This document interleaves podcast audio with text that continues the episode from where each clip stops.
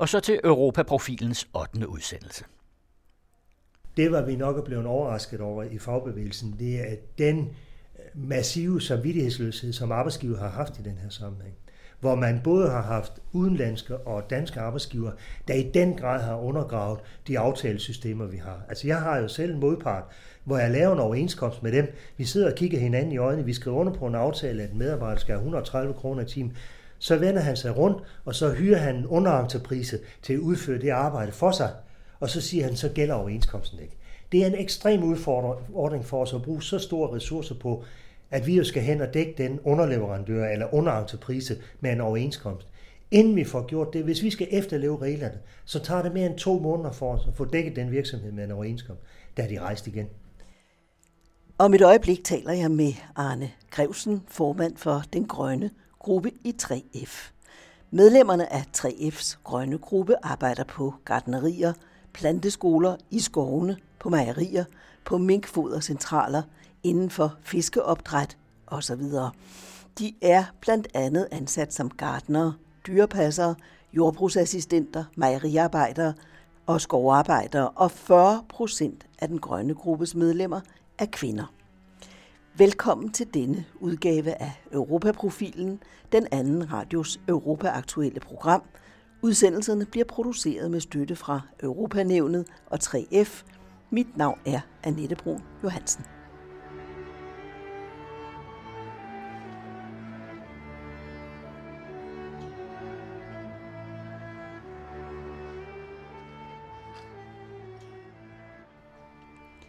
Her i efteråret sætter vi fokus på en af hovedhjørnestenene i EU-samarbejdet, nemlig retten til fri bevægelighed, retten til at arbejde, studere, opholde sig i et hvilket som helst land inden for fællesskabet. En rettighed, der har vist sig at være mere kontroversiel, end nogen havde forestillet sig. Meningsmålinger gennem flere år viser stigende frygt på arbejdspladserne for løntrykkeri, især fra østeuropæiske arbejdere. Social dumping og unfair konkurrence på transportområdet er nok en gevinst for en række specifikke virksomheder og organisationer, men det graver en grav for vores arbejdsmarked, for vores beskæftigelse og for gode virksomheder, der vil udføre et ærligt arbejde på ordnede forhold. Det må stoppes, og heldigvis er der ved at være det politiske fokus på spørgsmålene, som sagerne fortjener. Citat slut stammer ordene fra en fremtrædende fagforeningsmand. Det kunne de gøre, men forfatteren er som den administrerende direktør for arbejdsgiverorganisationen DTL Danske Vognmænd, Erik Østergaard. DTL står for Dansk Transport og Logistik. I Danmark har 9.000 chauffører mistet arbejdet, og flere hundrede mindre vognmænd har drejet nøglen om inden for de sidste 5-6 år på grund af østeuropæiske chaufførers og flere større danske vognmænds løndumping.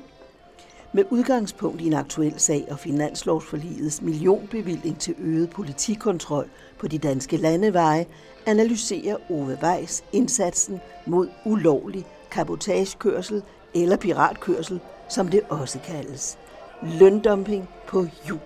Men først til Arne Grevsen.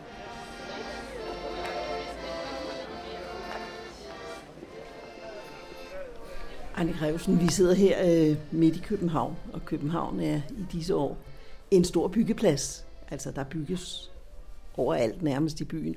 Hvor velordnet er de forhold, der arbejdes under, mener du? Jeg kan jo se, at man øh, ganske ofte har nogle øh, divergenser i forhold til metrobyggeriet. Jeg tænker hvor, også specielt på metrobyggeriet. Ja, altså det er et af de rigtig store byggerier, og der kan vi jo se, at man øh, ganske ofte støder ind i, at ved kontrol, der viser det sig, at de tilsavn, man har fået, de bliver ikke efterlevet. Hvad kan I så gøre her? Ja, men vi har jo vi har jo en stærk partner i øh, Københavns Kommune, og i at det er staten, det står for det her, det er, at man har indskrevet nogle betingelser, og det er jo dem, man kan forsøge at få håndhævet i de her sammenhæng. Men jeg vil da sige, det er da virkelig at løbe efter en bold hele tiden for at få stoppet op for det her, fordi at det, hvad vi gerne så, det var jo, at man kontrollerede det, inden det gik i gang. Og det var, vi må konstatere, at det er os, det skal kontrollere det, når det er i gang, eller når det er afsluttet. Samtidig kan det være en udfordring at hente pengene også bagefter. vi har jo den udfordring, at hvis det er udenlandske virksomheder, øh, så skal vi jo til udlandet for at hente pengene i nogen sammenhæng. Så her er det meget vanskeligt at, øh, at stille noget op i virkeligheden. Jamen, jeg vil så sige, jeg vil endda sige, metroselskabet, det er jo, det er jo ovenikøbet en af de mere, hvad skal vi sige, mere regulerede områder, hvor man burde have let ved det. Og hvor vi jo hele tiden undrer os over, at det er problem på problem på problem. Vi kan sige, hvis du når ud i nogle øh, byggerier eller private områder, hvor man har virksomhed, der er det jo endnu sværere at dæmme op over for det her. Men hvad, hvad kan man rent praktisk gøre? Altså, hvordan kan man overhovedet dæmme op overfor? Jeg synes jo, det var jeg har set, den nuværende regering har gjort i forhold til social dumping med at og hvad skal vi sige, finansiere øh, kontrolmuligheden for myndighedspersonerne inddraget i det her og arbejde sammen med fagbevægelsen. Det er noget af det, det virker. Det kan vi jo se. Men det gælder så i høj grad offentlige arbejdspladser, og ikke så meget private? Ja, det gælder også private arbejdspladser. Det, hvad jeg siger, det er, at det er ganske ofte sværere, fordi at det måske er kortere perioder, de udføres på, og fordi at det samtidig kan være meget svært at finde ud af, hvem er i, i grunden bygherrer, hvem, hvem er dem, vi skal gå efter. Det ligger skjult i anden og tredje og fjerde led. Hvordan kan den slags ting bringes frem i lyset? ved at vi forfølger dem gang på gang på gang. Altså det er den næste vej. Ja, det gør vi jo. Det er det, vi bruger uanede ressourcer på i fagbevægelsen i de her tider. Hvad gør I altså? Jamen, vi går ud og kontrollerer, vi går ud og undersøger, vi reagerer på de henvendelser, vi får om, at det er noget galt. Øh, men altså, vi er jo ikke, vi er jo ikke politimyndighed, vi er jo, vi er jo en fagforening, så vi skal jo gå ind af fordøren og få det her kontrolleret. Og i de sammenhæng, hvor det ikke er et samspil, der må vi jo så bruge Øh, de midler, vi kan trykke med, og det vil sige, det er andre leverandører, vi kan sige, det her det er ikke ordentlig arbejdsplads, den skal du ikke øh, beskæftige dig med. Nogle sammenhæng lykkes det, i andre sammenhænge desværre. Og det I gerne vil opnå, det er så Jamen altså, vores, vores byggegruppe, som jo er dem, der står for det her, de vil jo have, at det skal være lige konkurrence. Mm. Og det vil sige, at det skal være lige vilkår. Det her det er jo ikke en diskussion om udlændinge kontra danskere. Det er mere en diskussion, om det skal være lige vilkår. Det skal være nogle vilkår til den aflønning, som folk de får på området, den, uh, den skal afspejle, at man også kan leve i Danmark, og man kan betale den skat, som man betaler som uh, dansk statsborger, sådan til man kan få samfundet til at fungere. Det, hvad vi ser i den her tid, det er, at man bliver sultet ud i den sammenhæng. Dem, der arbejder, de får ikke ordentlig løn, de kan ikke leve på nogle vilkår, de er anstændige i Danmark, og samtidig med, så får staten jo heller ikke den skat, den skulle have for, at uh, samfundet kan få bygget hospitaler og skoler og veje og hvad det ellers er. Men der er nogen, der får udført billigere arbejde, arbejde ja, det er jo som regel altid den, som får udført arbejde, det stikker profitten i lommen. Det er jo dem, det, det tager den store fortjeneste ved at betale meget billigt for at få noget godt udført. Er det underligt? Nej, det er det ikke, fordi sådan har det altid været. Og det er derfor fagbevægelsen er opfundet. Det er jo netop fordi, at der er nogle arbejdsgiver, der udnytter groft uh, nogle lønmodtagere, og lønmodtagerne er jo, hvis ikke de rotter sig sammen, så er de altid i defensiven, fordi arbejdsgiveren kan jo altid fyre dem, og så har de ikke deres indtægtsgrundlag. I har et slogan, der hedder, godt arbejde er godt for alle. Ja. Hvordan vil du videreføre den sætning? Jamen, jeg vil, jeg vil sige, at den står faktisk lige præcis for det, jeg har sagt. At øh, det, det, at folk de har et godt arbejde til en ordentlig løn, ordentlig løn og ikke bliver nedslidt, det er også godt for samfundet. Fordi det er godt på den måde, at så kan man jo leve som en anstændig borger i samfundet, og man bliver ikke nedslidt af det arbejde, man får. Man kommer ikke til skade, uden at der er nogen erstatninger. Så på den måde, der har samfundet brug for, at arbejde det er godt. Hvis det er et dårligt arbejde, så er det typisk kun til fordel for en, og det er den, som udnytter arbejderne, og ikke andre. Hvilket regelsæt mener du, man burde stille op, der kunne sikre de danske arbejdspladser og de, og de arbejdere, der udfører arbejdet en ordentlig løn, ordentlige arbejdsvilkår? Jamen, vi har, vi har brug for nogle redskaber, mm. og, og mange af de redskaber, vi har, de er sådan set udmærket i et åbent arbejdsmarked. Der, hvor vi kan se i, i de her tider, at vi måske kommer til kort i nogle sammenhæng, det er der, hvor øh, der er nogle arbejdere i nogle lande, som frit kan rejse til at tage arbejdet, som øh, har så dårlige vilkår i hjemlandet, så de er tilfredsstillet med en lavere løn, end den man har brug for for at leve i Danmark, fordi de rejser til, for lønnen, og så er deres drøm, det er jo så at rejse hjem og skabe en god tilværelse for dem og deres familie, hvilket jeg synes, det kan vi jo ikke bebrejde nogen. Altså hvis de har rigtig dårlige vilkår i hjemlandet, så vil de selvfølgelig forsøge at forbedre dem. Men udfordringen er, at vi inden for den frie bevægelighed, der har vi altså så stor lønforskel, så vi undergraver det danske system, når det er udlændinge, der går ind og underbyder dansk arbejdskraft. Og arbejdskraftens fri bevægelighed, det er jo netop en af hovedhjørnestenene i EU-samarbejdet. Ja, det er det jo, og vi, vi, vi, vi var jo sådan set med til at lave... Har vi at diskutere eventuelt nogle restriktioner eller begrænsninger her? Ja, vi har, vi har brug for at få fundet ud af, hvad er udfordringen ved, at vi har så store forskelle inden for EU, som vi har. Og, og vi skal måske have nogle, nogle barriere for, hvordan man kan fungere i et, i et velfærdsstat, uden at man bliver under, undergravet af dårlige lønninger. Og vi havde jo Østaftalen. Østaftalen var jo netop sådan en mur for at sige, vi skal, vi skal lige have vendt os til det her. Det var vi nok blevet overrasket over i fagbevægelsen, det er at den massive samvittighedsløshed, som arbejdsgiver har haft i den her sammenhæng hvor man både har haft udenlandske og danske arbejdsgiver, der i den grad har undergravet de aftalesystemer, vi har. Altså jeg har jo selv en modpart, hvor jeg laver en overenskomst med dem. Vi sidder og kigger hinanden i øjnene. Vi skriver under på en aftale, at en medarbejder skal have 130 kroner i timen. Så vender han sig rundt, og så hyrer han en underentreprise til at udføre det arbejde for sig. Og så siger han, så gælder overenskomsten ikke. Det er en ekstrem udfordring for os at bruge så store ressourcer på at vi jo skal hen og dække den underleverandør eller underentreprise med en overenskomst. Inden vi får gjort det, hvis vi skal efterleve reglerne, så tager det mere end to måneder for os at få dækket den overenskomst, eller få dækket den virksomhed med en overenskomst, da er de rejst igen. Og det er enten erklæret konkurs eller rejst et andet sted hen, fordi de har jo ingen værdier. De her selskaber, det kun stiller arbejdskraft til rådighed for en anden arbejdsgiver, de har jo ingen indre værdier i virksomheden. Det vil sige, det betyder ikke nogen for dem at blive erklæret konkurs. En dansk øh, entreprenør, han får virkelig øh, en straf, hvis han bliver erklæret konkurs, fordi så er det jo både bygninger og maskiner, han, øh, han skal af med, når konkursen er truffet. Men den underentreprenør, der går ind og dybest set arbejder i hans maskiner, arbejder i hans bygninger, udfører arbejde for ham, de mister ingenting. Og det er en ekstrem udfordring. Og hvordan vi skal skrue det sammen, det vil hæfte et ansvar på i hele kæden, når en arbejdsgiver arbejder. Nogle kalder det kædeansvar. Øh, jeg vil selv kalde det, at vi skal, vi skal simpelthen lave nogle regler for, at arbejdsgiverne ikke kan omgå de overenskomster, de indfører, eller det aftaler med os. Er kædeansvar tilstrækkeligt? i den sammenhæng? Jeg skal ikke kunne svare på det. Jeg er ikke det ene, der taler Men for et kædeansvar. Altså, der, der, hvor jeg synes, udfordringen kommer, det er, at det er så ekstremt let efterhånden i Danmark at etablere en virksomhed, at det næsten ikke er nogen forpligtelse i det. Der synes jeg godt, at man kunne binde nogle forpligtelser på, at hvis man har fat i en bavian, der er snydt en gang, så skal det altså være væsentligt sværere for ham anden gang. Måske skulle vi sige, at det ikke er CVR-nummer, men CPR-nummer, man skulle øh, forfølge ved arbejds, på arbejdsgiversiden. Det gør man jo på lønmodtagersiden. Hvorfor skulle vi så ikke gøre det på arbejdsgiversiden? Men er det politisk vilje, der mangler til at tage den udfordring øh, op eller tage problemerne alvorligt? Nej, det, jeg synes rent faktisk, at den, den regering, vi har nu, den har gjort mange gode tiltag. Der, men hvad vi, mangler der så? Ja, der mangler noget jura. Altså det, det rent faglige, det har vi på plads, men der mangler simpelthen noget jura med, at jeg havner jo i, at en virksomhed, som, uh, som har et CVR-nummer, den kan nedlægge sig selv og oprette sig selv med et nyt CVR-nummer. Det kan være den samme ejer, det kan være de samme medarbejdere, de hedder bare virksomhed 2 i stedet for.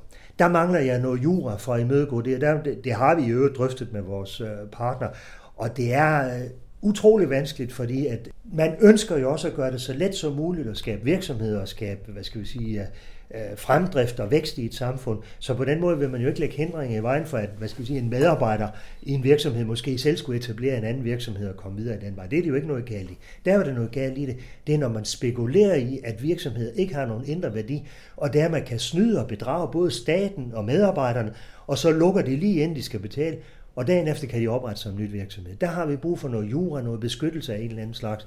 Jeg selv kunne forestille mig, at det skulle være, at man får fuldt øh, virksomheder på personer. I dag der er virksomheder ikke personer. Man har netop lavet et system, hvor det ikke er personer. Og det skulle man måske overveje, om vi i dagens øh, Danmark burde, burde ændre på, fordi at der er altså nogen, som handler i ondtro her. Altså at fjerne den beskyttelse, der i virkeligheden ligger i, at man ikke skal aflevere et personnummer, men ja, altså firma, firma fjerne den beskyttelse, som en, en virksomhedsejer har ved, at man siger, altså de kan jo også være uheldige. De kan jo også, det kan jo være en anden virksomhed, der driver dem til en konkurs, at de skulle have en mulighed for at starte igen. Det er måske blevet for let. Måske skulle man have nogle, nogle, nogle forpligtelser, der, der læner sig op af personen, i stedet for kun op af øh, CPR-nummer. Ja, det skulle være CVR-nummer. Tror du, det er kommet bag på mange, at det især er, hvad skal man sige, fattige østeuropæere, der flytter sig, der benytter sig af muligheden for at søge arbejde i, øh, i andre EU-lande eller i andre lande inden for fællesskabet? Nej, jeg tror sådan set ikke, det er, det er i hvert fald ikke kommet bag på os, at nogen flytter sig hen til der, hvor arbejdet er. det var det nok at komme bag på os, det er, at det svindel og bedrag, det foregår fra arbejdsgivers side i den her sammenhæng. Det har nok alligevel undret os, at der var så mange brødende kar blandt arbejdsgiver, som vi må konstatere det her i dag. Hvor hyppigt mener du, at... Øh, Jamen, jeg kan ikke sætte nogen tal på, for det, det er uinteressant. Det er jo, det er jo ikke virksomheder, det er personer, det drejer sig om, men det er ekstremt mange, øh, der bliver udsat for dårlige arbejdsvilkår. Der er ekstremt mange fra Østeuropa, der arbejder på ringere vilkår, end hvis det var en dansker, der udførte det her arbejde. Og det er jo både beskæmmende over for den østarbejder, det kommer og gerne vil have et arbejde, men det er også beskæmmende ud fra det aftalesystem, vi har med vores modpart, at man undergraver det i den grad, som man gør i dag. Mange meningsmålinger, øh, altså ja, igen flere år, viser, at øh, der er en stigende frygt på arbejdspladserne for løntrykkeri, ja. øh, især fra de østeuropæiske, ja, pol, polske arbejdere især. Mm. Øh, hvad er jeres svar her? Jamen, jeg tror ikke, at du kan ikke sige Polen, det tror jeg ikke. Jeg tror, det er, det er de lande inden for EU, mm. hvor timelønningerne er så lave, så, så selv betale. det 60 eller 70 kroner i timen kan betale sig for dem at flytte sig for. Jeg tror sgu ikke, at det er fordi en polak eller en litau eller en rumæner synes, det er særlig rart at rejse hjem for familie og børn øh, og, og bo i en campingvogn og få dårlig mad i. Det, det er jo ikke det liv, de stræber efter, men det er måske den økonomi, de stræber efter. Og det er der udfordringen kommer. Jeg tror, at, at øh, jeg kan, ikke, jeg kan ikke sætte noget volumen på det her, men jeg kan sige, at vi er udfordret på ekstremt mange områder inden for 3F's arbejdsfelter på, at der er folk, der gerne vil det, have det her arbejde, fordi at øh, de har brug for det i deres hjemland, og der vil de også godt acceptere en lavere løn end den der aftale. Så snart, og der kan vi sige, du kan se, de polske medarbejdere, det kommer til Danmark og bor her i første omgang i en campingvogn og sender penge hjem.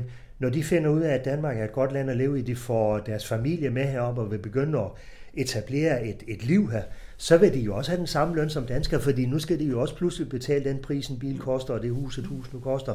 Så på den måde, der vil de jo heller ikke øh, blive udnyttet groft af en arbejdsgiver ved at få en dårlig løn, end, end det var sidemanden, der er dansker for. Når man øh, med jævne mellemrum ser interviews i tv med forskellige arbejdsgivere, store som små, så, ja. så peger de på, at øh, når de ansætter østeuropæere, så er der ikke noget, der hedder barnets første sygedag. Okay. Der er ikke noget, der hedder, jeg vil ikke arbejde i weekenden. Hmm.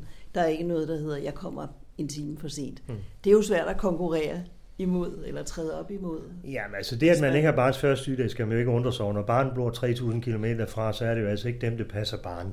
Og det gælder jo også det samme i weekenden. Altså når man sidder, og den eneste grund til, at man er, det er at tjene penge så vil man da hellere arbejde i weekenden, end at holde fri og eventuelt bruge penge på noget andet, for det, det giver da meget mere mening for dem og deres familie, at de så arbejder her. Så hele den, øh, hvad skal vi sige, alle de vilkår, de, de bløde pakker i overenskomst, som vi har indført, de giver ikke rigtig mening for en, for en østarbejder, der ikke ønsker at etablere sig her. Der, der kunne de jo, de kan godt være frist til at arbejde mange flere timer. Og uh, hvad skal vi sige, det der med sygdom, det har jeg nu hørt så voldsomt mange gange. Øh, det undrer mig utrolig meget, at man genetisk øh, bliver mindre syg, når man er østarbejder, end når man er vesteuropæer. Så jeg tror simpelthen ikke på det. Jeg tror, det er nogle andre årsager, det gør til, at folk de måske slæver sig på arbejde, selvom de er syge. Og det er fordi, at de, de kan slet ikke indse øh, det her system med sygedagpenge. Mange de kommer fra områder, hvor de fik simpelthen ingen løn, hvis de var syge. Men om det er fornuftigt på en byggeplads eller ved en, på en svinefarm, at det møder en mand op med 40 grader i feber, det vil jeg skulle sætte mit store spørgsmålstegn ved.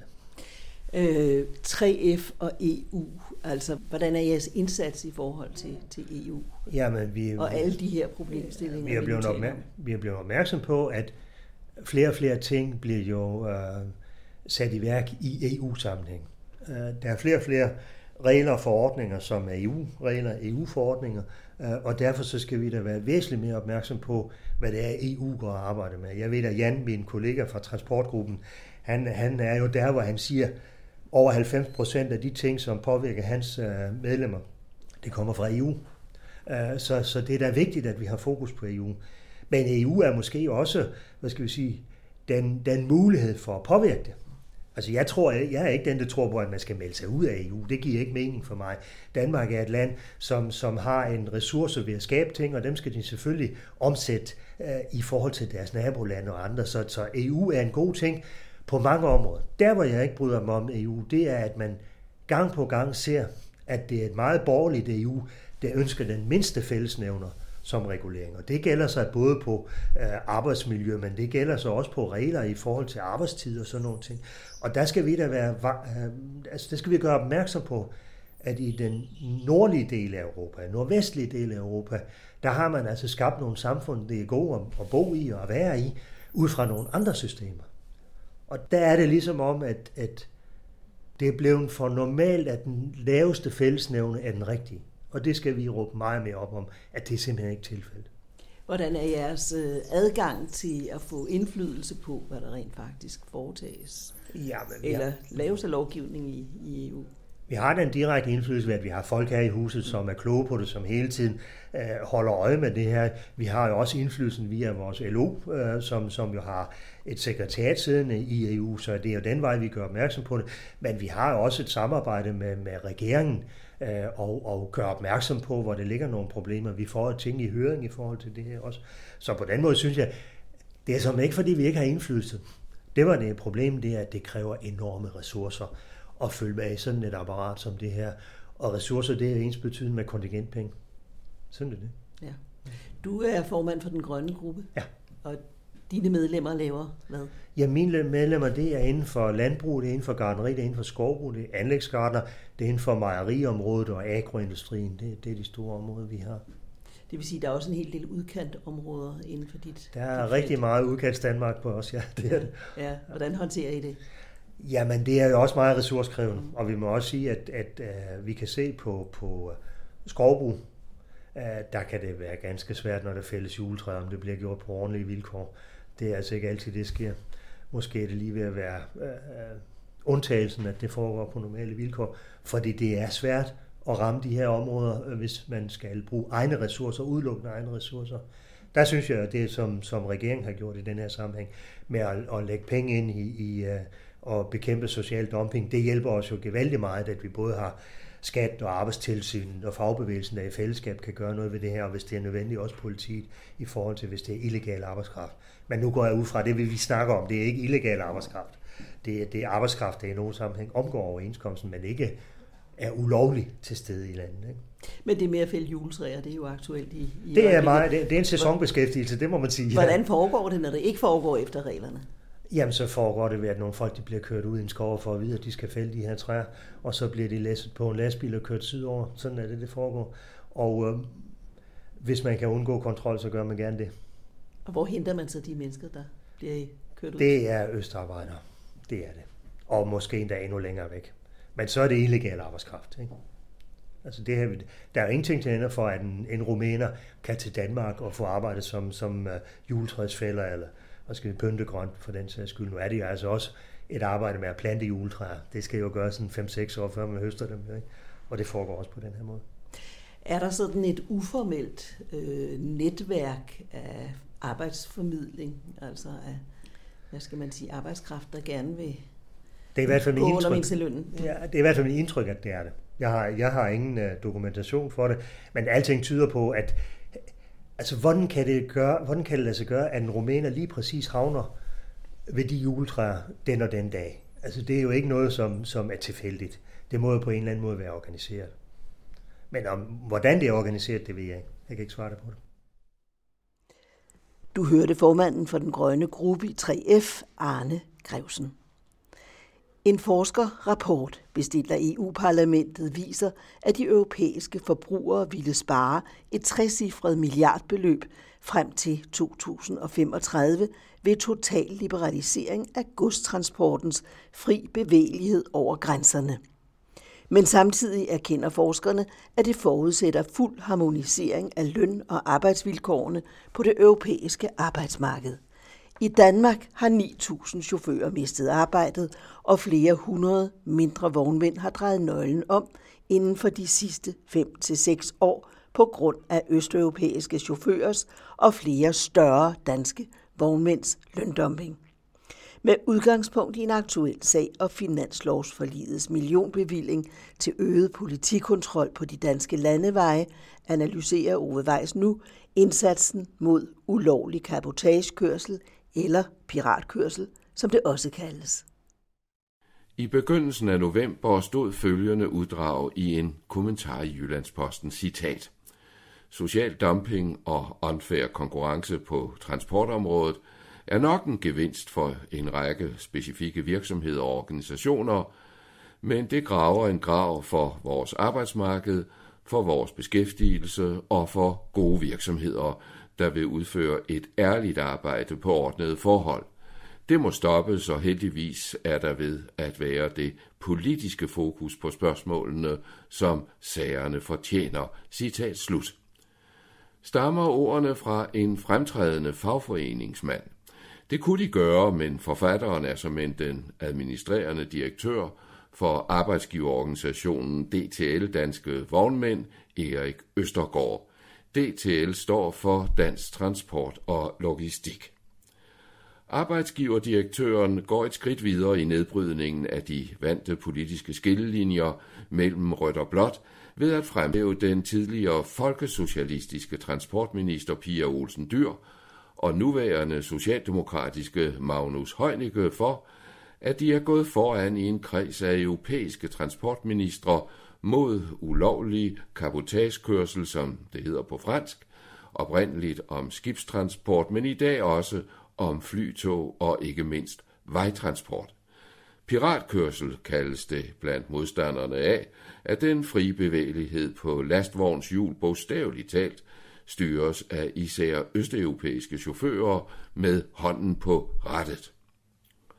Hvad er det så, der forener centrum-venstre herunder fagbevægelsen og vognmændenes arbejdsgiverorganisation, som ellers støtter den nuværende oppositions valgkampagner med medlemskroner via Dansk Arbejdsgiverforening.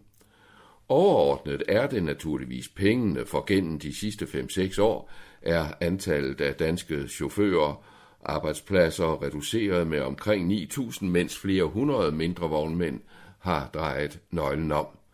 Arbejderbevægelsens erhvervsråd AE-rådet har beregnet, at konsekvenserne af arbejdskraftens fri bevægelighed alene på det felt koster staten mellem 2 og 3 milliarder i tabte skatteindtægter og udgifter til dagpenge. Den aktuelle anledning til de organiserede vognmænds og chaufførers nødråb er, at en af landets største vognmænd, Kim Johansen International Transport, fortsætter udflagningen, som den slags hedder både til lands og til vands. Firmaet ejer omkring 300 lastbiler og beskæftiger ca. 750 chauffører, hvoraf fem er danske, resten kommer overvejende fra Polen, Bulgarien og Rumænien. De arbejder typisk i tre måneder af gangen. Chaufføren overnatter på firmaets chaufførhoteller, mens en anden chauffør kører videre med vognen, hvorefter den første chauffør overtager en anden vogn, og sådan fortsætter stafetten, altså med kørsel i døgndrift. Lønnen er lav, 13.000 kroner om måneden, cirka det halve af en dansk chaufførløn. De østeuropæiske chauffører arbejder for Kim Johansens estiske virksomhed og kører overalt i Europa, inklusive i Danmark. Og det sidste, godstransporten i Danmark, giver problemer på to fronter, som myndighederne og ikke mindst fagbevægelsen følger med meget kritiske blikke. For at et vognmandsfirma kan få tilladelse til generelt transport af varer rundt i Danmark, kræver godstransportloven nemlig, at firmaet overholder danske overenskomster, både når det gælder løn og arbejdstider. Det går altså ikke med månedslønninger på 13.000 kroner og for eksempel brud på hviletidsbestemmelserne. Desuden skal vognmændene respektere de internationale kapotageregler, det betyder, at lastbiler med udenlandske nummerplader gerne må køre ind og ud af Danmark med varer, men at de kun må køre tre ture med gods internt i Danmark inden for en uge. Der gøres mange forsøg på omgåelse af kapotagereglerne. For eksempel kan en lastbil med udenlands chauffør, efter at have kørt over grænsen til for eksempel Sverige eller Tyskland, kort efter vende tilbage til Danmark og tage en ny runde med tre ture inden for en uge. Men det kræver, at lastbilerne i så fald bringer gods med tilbage til Danmark efter svipturen til Sverige eller Tyskland. Det er ikke nok med tomme paller.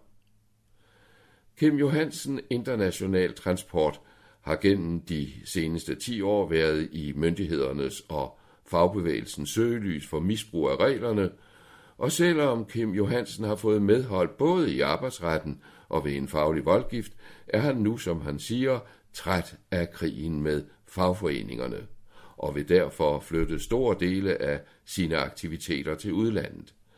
Konsekvensen bliver, siger han, at mine lastbiler ikke længere genererer indtægter til det danske selskab. I fremtiden vil omsætningen blive noteret i de udenlandske datterselskaber.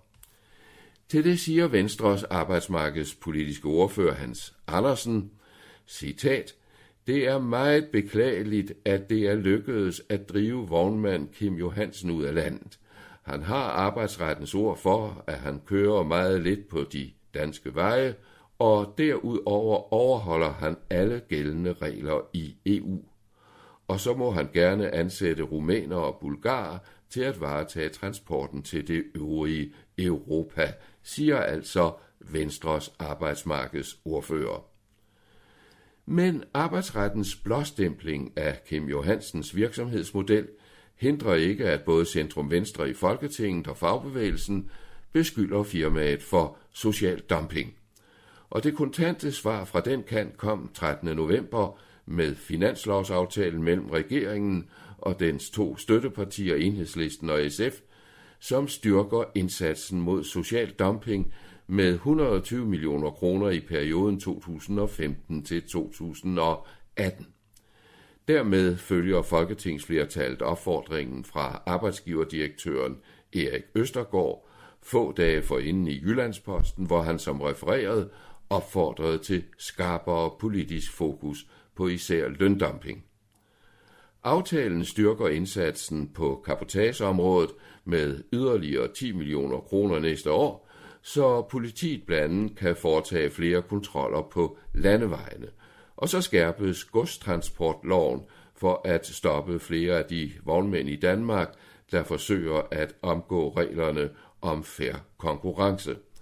Transportminister Magnus Heunicke's kommentar lyder citat, Vi sætter markant ind for at stoppe muligheder for at spekulere i oprettelse af datterselskaber i andre lande eller hyre udenlandske chauffør-vikarvirksomheder med det ene formål at dumpe lønningerne på transportkørsel her i Danmark.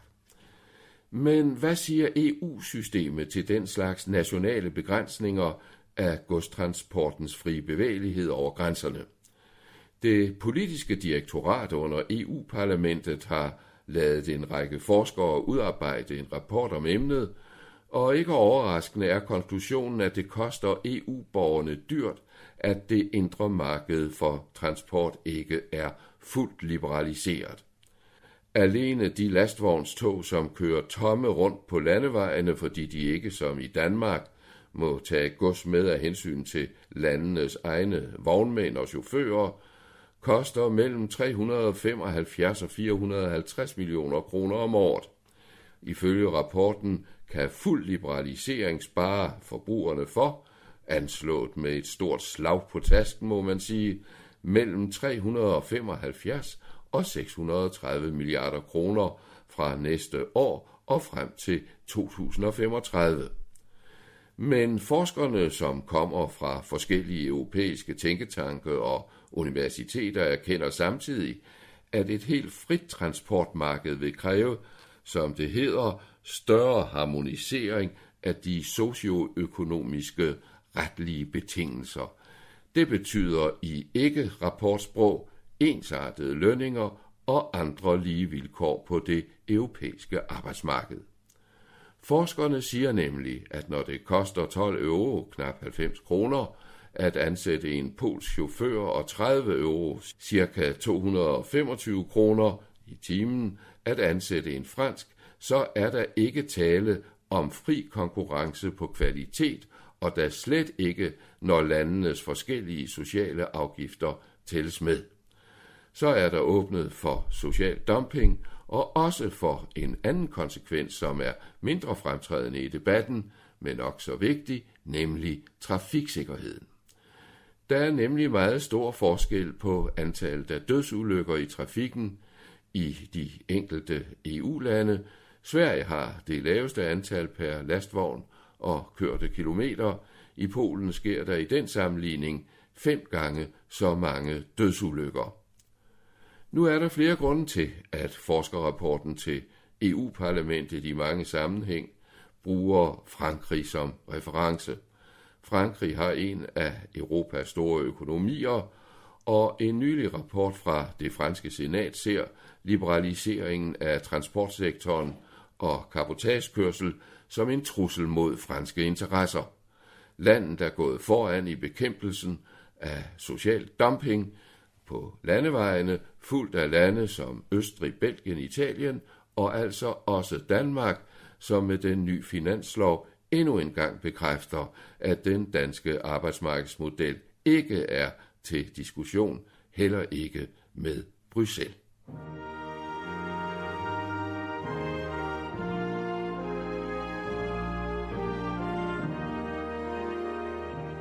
Europa-profilen serie om arbejdskraftens fri bevægelighed redigeres af Jørgen Johansen, Ove Weiss og Annette Brun Johansen.